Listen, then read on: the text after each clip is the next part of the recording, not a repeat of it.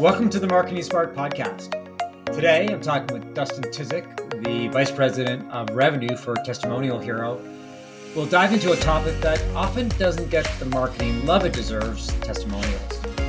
When making purchase decisions, customers are seeking reassurance and validation. They want to know if a product or service they're considering is worth their investment. And while many marketing strategies focus on advertisements and content, testimonials often take a back seat. But here's the thing testimonials can be powerful assets that make prospects more confident in their purchase decisions. With his experience at Testimonial Hero, a leading company specializing in capturing and producing compelling customer stories, Dustin has witnessed firsthand how testimonials can transform the marketing landscape. In this episode, we'll explore how testimonials can influence consumer behavior and boost conversion rates. We'll discuss the do's and don'ts of testimonial marketing highlighting the common pitfalls to avoid and the best practices to embrace. Welcome to Marketing Spark, Dustin.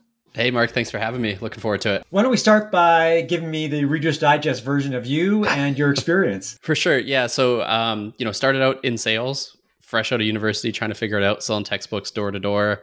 Spent a bunch of time doing that and kept doing marketing stuff and realized, you know, that's more where my passion lies.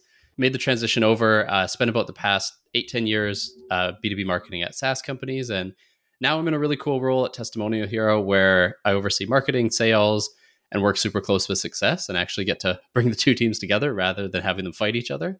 So it's a lot of fun. Um, and yeah, that's kind of the Cole's notes of my background and where I'm at now. The best training you can get is doing something like selling a product door to door. What are some of the key lessons that you learned from that experience? I like to think I was okay at it, but yeah, definitely learned a bunch. The main one is just don't take it personal when you get rejected trying to sell something. Like I was selling textbooks to grumpy old philosophy instructors at universities. Mm-hmm. So, you know, got a few doors slammed in my face just for knocking on it. Um, but really it was that like just be persistent and not annoying. And eventually you can kind of crack through it and don't take it personal when you get rejected. Cause yeah, it's going to happen more often than not. Okay. So getting back to the topic at hand, thank you for that answer. Let's start with an easy question. I think it's an easy question why do testimonials not get the respect that they deserve? Are they an underrated marketing asset? And I know the answer that you'll give, but yeah, no, I mean, obviously, I would say yes, and, and I do think they are. Um, part of the reason they don't get the love they deserve is I don't think they're executed well all the time, right? Like often, it's kind of a generic, yes, you should work with this company. Like, like I said, a checkboxy approach, right? I need a testimonial or case study from this industry from this persona. I don't care what it says. I don't care about the story. You know, I don't care about the problems we solved or any of the details. I just need something in this space.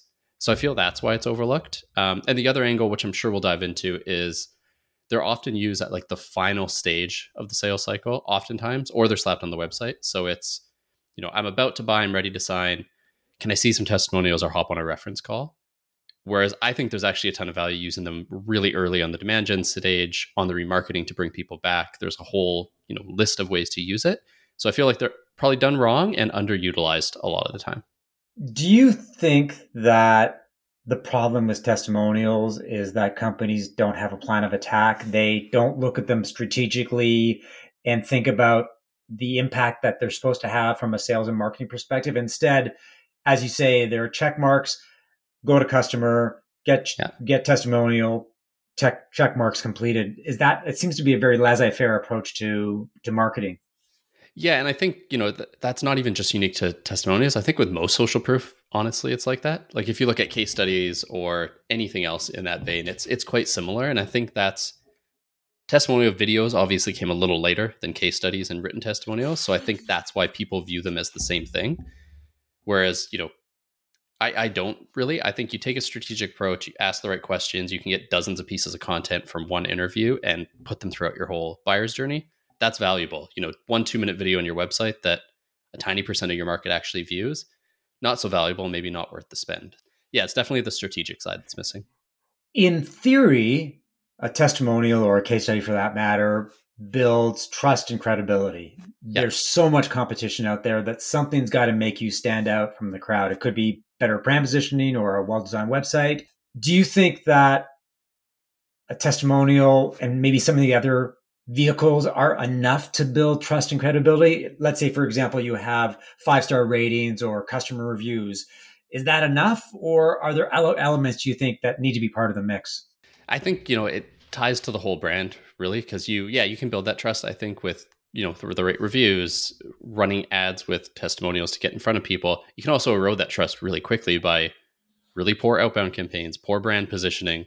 So it you know you have to consider the whole gamut. But I think yeah, social proof in general, even though maybe it's overstated in a lot of cases, it definitely has its place across the funnel and it's, it's like a hidden pipeline, right? You don't know how many deals you might actually be missing because you're not included because people don't trust you off the jump.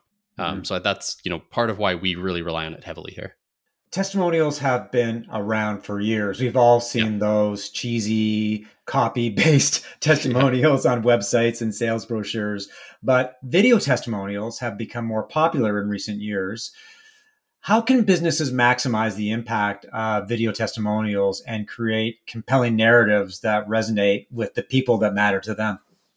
Yeah, so I think it's to go back to that strategic part, right? Like before you even reach out to customers, think about the message you want. Because it's not like a case study or those written testimonials where, like, we both know the marketing team probably wrote that and then asked the customer, hey, is this cool? Can you sign off on it? Like, you're actually getting someone to put their face and their voice to it. So I think that's the part is focusing strategically on, like, we frame it as question, fears, and doubts. Like, what are the question, fears, and doubts you had as a buyer? How did you overcome them? What was the result and then don't be afraid to speak to some of that. Like having a customer say i was really hesitant to go with you you guys because xyz but this is why i decided to is more powerful than just a customer saying the process was good you know the product was good i'm happy.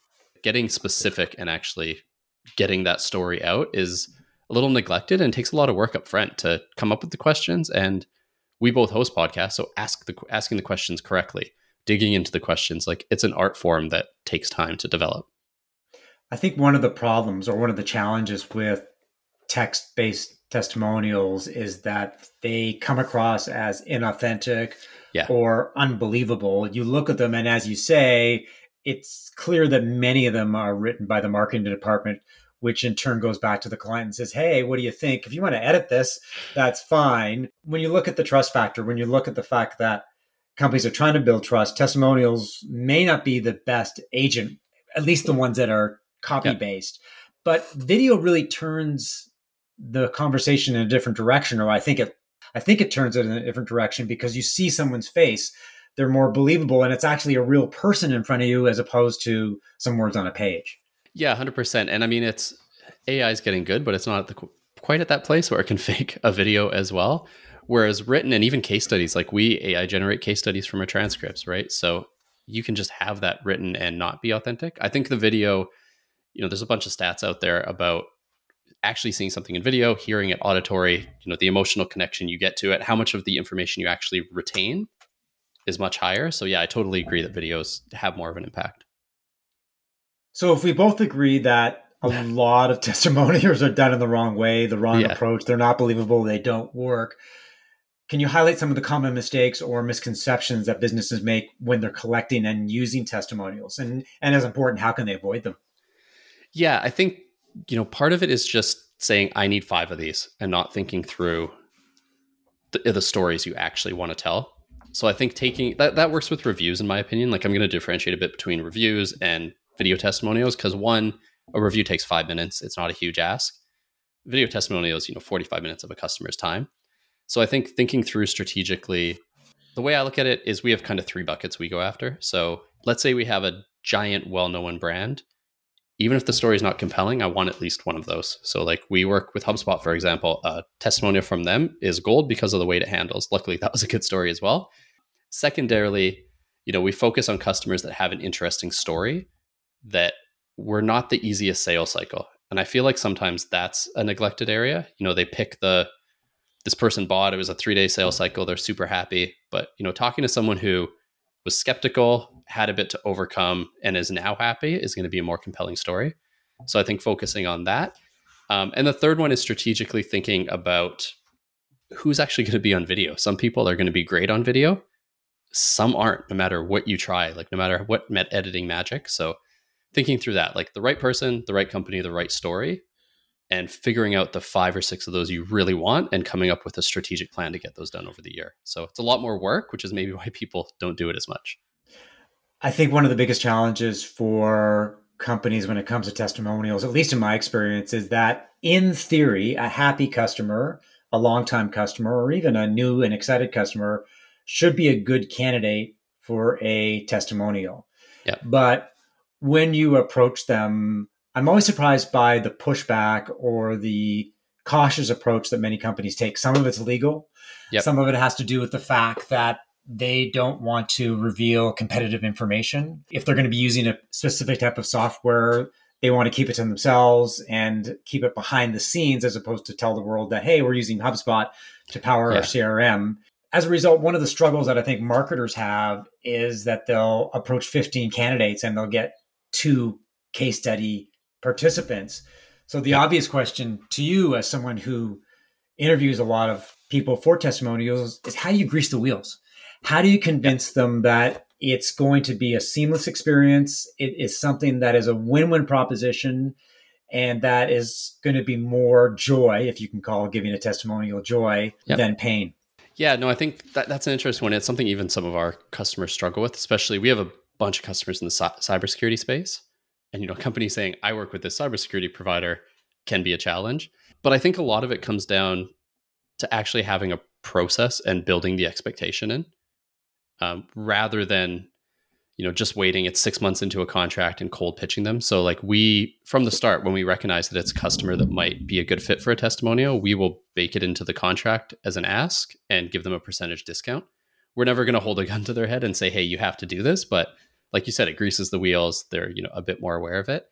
And also something we focus on heavily is talking about what the process is like and how it is a win-win. So we have you know different we call them sizzle reels but basically compilation videos that we created from people who testified saying how easy it was how you know it was beneficial for them for their brand um, and really positioning it as a win-win. So we kind of take that approach but i do think having a process to reach out at key points and make the ask is a good chunk of the battle. Because those cold one-off campaigns where you just pull us to 400 customers and email them you're going to get a really low hit rate and it's just likely not going to be the best result. Stepping back, I want to talk a little bit about the cybersecurity customers yeah. that you refer to because I think, I mean, in that case, you know, cybersecurity is a very sensitive topic, and yeah. I think a lot of companies do not want to talk publicly about what they're doing behind the scenes to protect their systems. And I think there's a lot of companies out there who sell to companies who consider their products to be corporate secrets or yeah. it's information that they they simply do not want to share for a variety of reasons it could be competitive or legal in that case with the with the with the cybersecurity company how did how did your clients get them to talk how did they convince them that yeah. yes we can peel back the onion on what we're doing and the technology that we're using yeah i mean so we have probably a couple dozen cybersecurity customers now, and you know they they do get their customers to talk. I was in the same boat as you, where I was a little bit surprised. But part of it is they have people giving reviews usually on G2 and other places where it's public information. So that's one point where we direct them to mm. start is these people likely don't have a legal issue or maybe they messed up and they shouldn't have posted, but still, you know, you have 65 of these G2 reviews.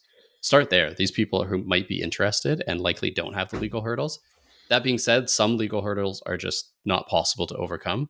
So, kind of to tie it all the way back to the beginning, like take that rejection in stride and realize you can't do it for everyone. But yeah, search for those low hanging fruit. And for a lot of our cybersecurity customers, they sit in on the interview and help with the interview questions to make it in a way where it's vague enough that they're not giving away secrets, right? Because we write interview questions all day, but I'm not an expert on this cybersecurity software. So they, you know, are heavily involved in the process and we work collaboratively with them to kind of overcome those fears. And then the customer gets final sign off, like the testifying customer.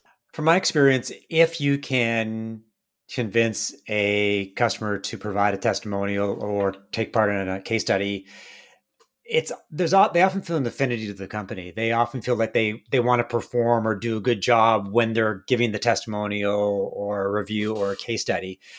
And the obvious question would be how do you ensure authenticity and believability when you're working with a case study participant? How do you make sure that they're just not following instructions and trying to make the the client happy along the way? Can you share some tips on you know how businesses can get their case study people to share information, the right information? Yeah, and I mean this is kind of going to sound like a shameless plug, but I don't mean it in that way. But working with a third party provider who's a professional interviewer and is unbiased is a big part of the battle. If I'm talking to, like, say, I'm working with a company, I love their product, and I'm recording an interview with their customer success person, I'm just going to praise it as much as I can, and you know it's a bit awkward, and they're probably not going to dive in. Whereas we have, you know, two full time people on staff who all they do is interview. They come from backgrounds of producing and interviewing, so they will you know ask the right questions and also dive in and ask for clarification or you know say the person rambles for a bit and there's a 20 second snippet that is great they will ask them to elaborate on that or ask a question to follow up. So we do it that way. I think having the third party person and then on top of that just having it be a conversation helps a lot with the authenticity. There's a lot of tools out there um, and they're really good in some use cases where a question pops up on the screen and you answer the question but that sometimes isn't as authentic as a conversation where someone's relaxed you know they're casually talking to someone for 40 minutes and you get that human feeling and connection so that's kind of our, our secret sauce really. And we think for really quite high, high quality authentic interview you need a good interviewer to, to host it. On a related note a lot of testimonials focus on positive experiences.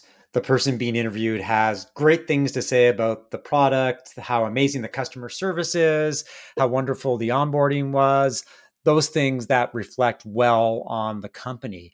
But what about experiences around potential objections or concerns?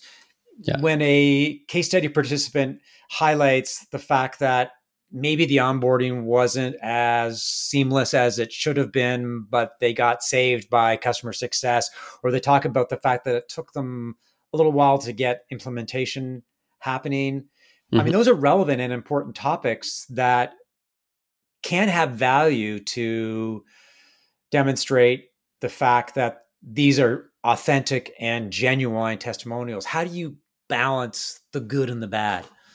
Yeah, no, that's a good question. And I think you have to be really careful here too, because there is this negativity bias where if someone hears anything remotely negative, it sticks in their head a bit more. So I do think, you know, that a lot of that stuff is going to come up organically during the interview. You don't specifically have to ask about it, but you can frame it as, you know, what were some hurdles that you had during this process? Were there any? And at the very least, it's a good customer research question, even if it's something that's unusable. But I think finding a way to bake it into the story of the finished video is important. So if you end on that, for example, not going to be good. If you start with that, it's not going to be good. But if you can weave that into the story of onboarding was hard because I had to do all these extra things and this was why, but the result of that was, and then weave into the positive side, I think that's the way to do it. But yeah, I, I agree. I, fitting in the odd, moderately negative thing does add to the authenticity. And alternatively, on the object, objection side, weaving in those objection and concerns that they had before they worked with you can also be equally compelling. So, you know, we had someone who said, when I heard about doing a remote testimonial, I thought the quality was going to be garbage and I didn't want to work with them. And then explaining, you know, how we overcame that. So I think, you know, taking that angle can help a lot. Assuming that you reach out to your customers, they're excited about giving you a testimonial, they agree to do it on video. Yeah. The whole process is fantastic. It goes really well. Then the question is, what do you do with it? once yeah. you've got these polished professional looking testimonials that you want to use for your marketing and sales activities a lot of companies will simply put it on the bottom of their homepage or their about page or the product page it's almost almost like doing a lot of work and then putting like a new piece of furniture tucking it in the corner that no one sees it or a great piece of artwork what are your recommendations in terms of fitting testimonials video testimonials within the buyer's journey both top of the funnel middle of the funnel and and, and bottom of the funnel yeah, so I think again this comes down to asking the right questions so you have enough raw footage to work with. Because if you're just asking for general positive recommendations, you're going to get kind of a bland video. So I think asking the right quest- questions so that at the top of the funnel, for example, they're more evangelizing your service than you initially. So having them talk about, in our case, like just because it's easier to speak from our experience, talking about why they wanted to get video testimonials and why that was important and maybe even not talking about us and running those as demand gen ads on LinkedIn to a cold audience. And then as they interact and, you know, it, they go to the next stage where we're remarketing to them. Then there's shorter snippets that focus a little bit more on us and drive the value to make them aware of our product. So thinking strategically like that and also matching the videos to where they're at where they're going to live. So LinkedIn probably do a square video, probably have more text, you know, the captions are more obvious mm. because people watch it on mute, so taking that strategic approach. So that's my recommendation for the front of the funnel is don't always have it be me me me. Like it's okay to spend some money to evangelize your category. I think that's incredibly important. And then I think the other area that's somewhat neglected is when the actual sales is happening, the sales cycle is happening. So we, the way we approach it is we arm our salespeople with they have dozens and dozens of 45 second to one minute snippets talking about specific sales objections, you know, competitors we replaced, the cost of inaction, driving that home. So they have this library in a Google Sheet in our case, but you could use like HighSpot or a sales enablement tool where they have this kind of endless supply to pull out and you know use throughout that sales journey. On the website, that's where kind of the traditional one can live. Mm-hmm. The difference is I do think multi-voice testimonials hit a little bit harder and work a little bit better on the website. So having that, you know, we call it a sizzle reel, but that compilation that quickly hits in 90 seconds shows a lot of voices, shows a lot of social proof right. in an engaging, jumpy way so they can get through it is really important. So that's kind of how we we think about it those three main stages. And for our tech companies, we also coach them a bit on the retention side as well. Have ammo ready for upon renewal. So customers who have been happy with you for multiple years or who upgraded to a new product line that you launched, like have all of that categorized and ready to go.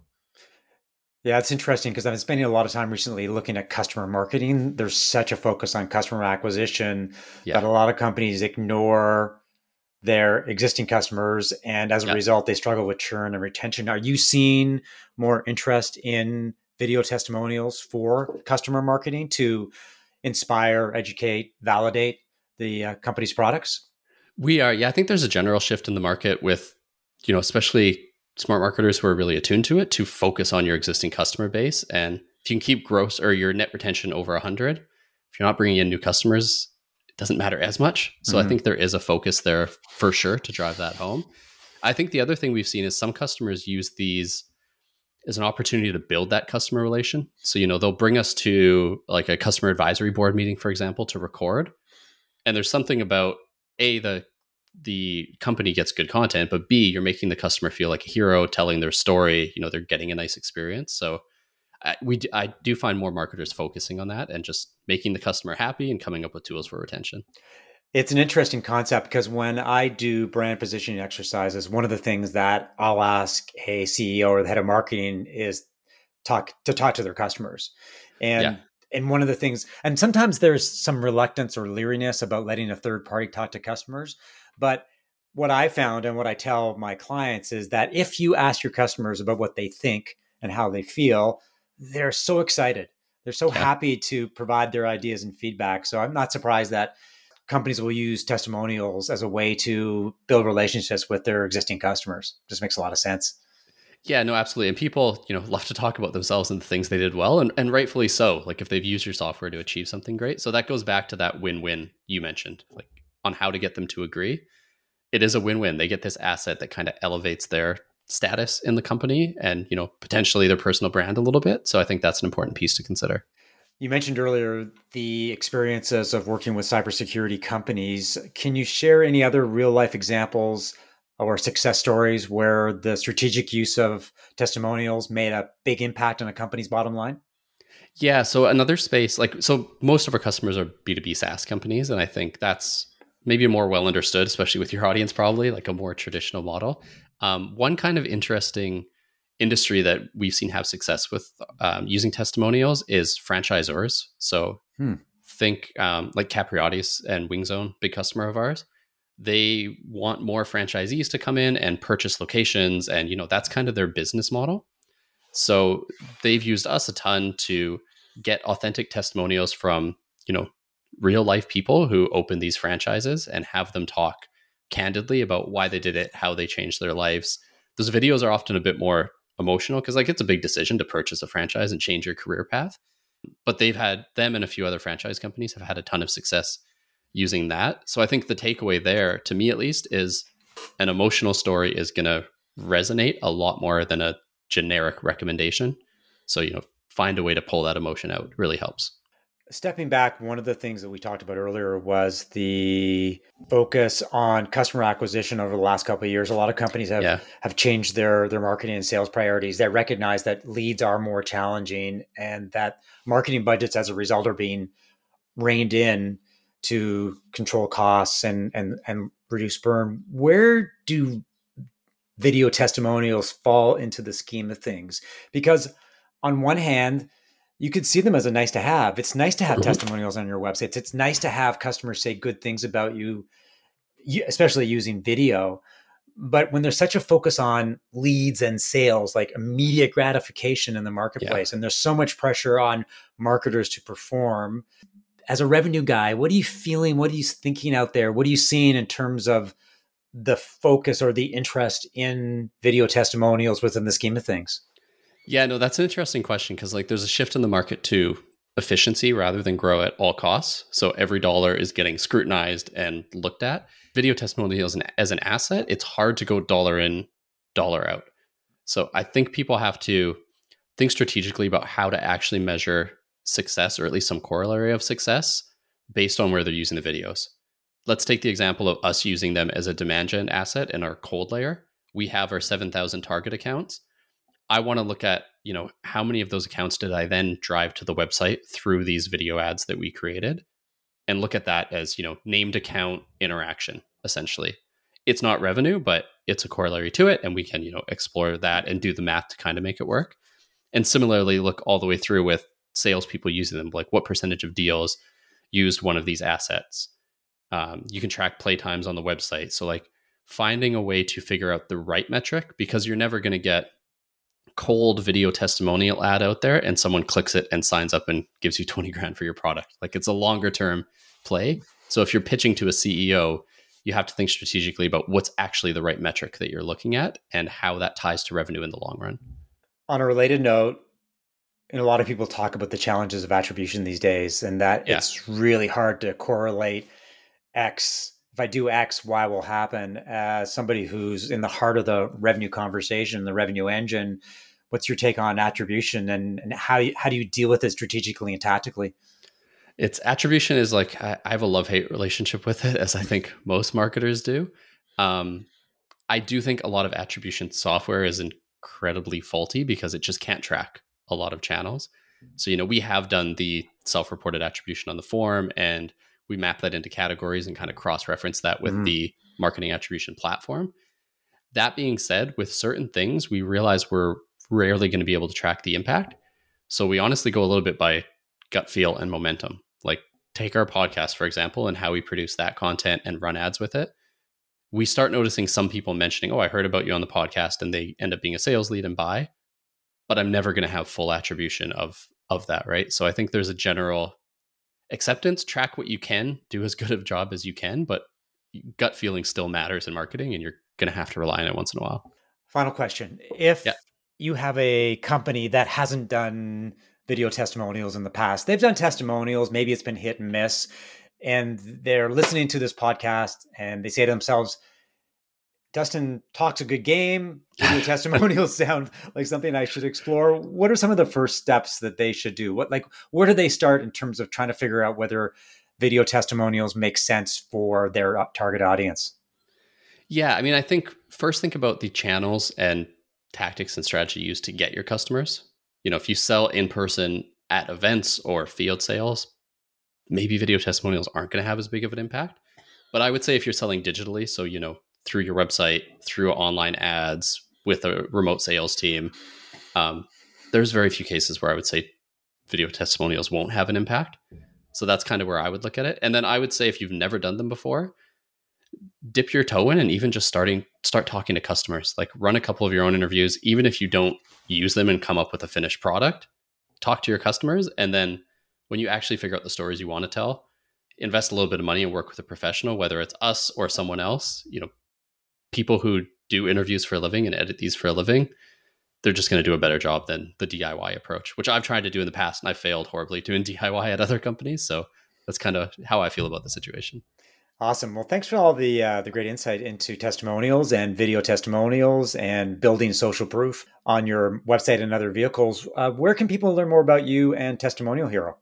Yeah, so for Testimonial Hero, it's just testimonialhero.com, nice and easy. Um, for me, on LinkedIn would be the best way. I talk about topics like these and other marketing and sales things. So open to connect with anyone who wants to reach out there. Well, thanks for listening to another episode of Marketing Spark. If you like the conversation, show your support by rating and subscribing to the podcast on Apple Podcasts, Spotify. If you're a B2B or a SaaS company looking to jumpstart your marketing, we should talk. I specialize in a three part marketing methodology that assesses, fixes, and optimizes your marketing with strategic guidance and tactical oversight. Ready to take the next step? Email me at mark at markevans.ca or connect with me on LinkedIn. I'll talk to you soon.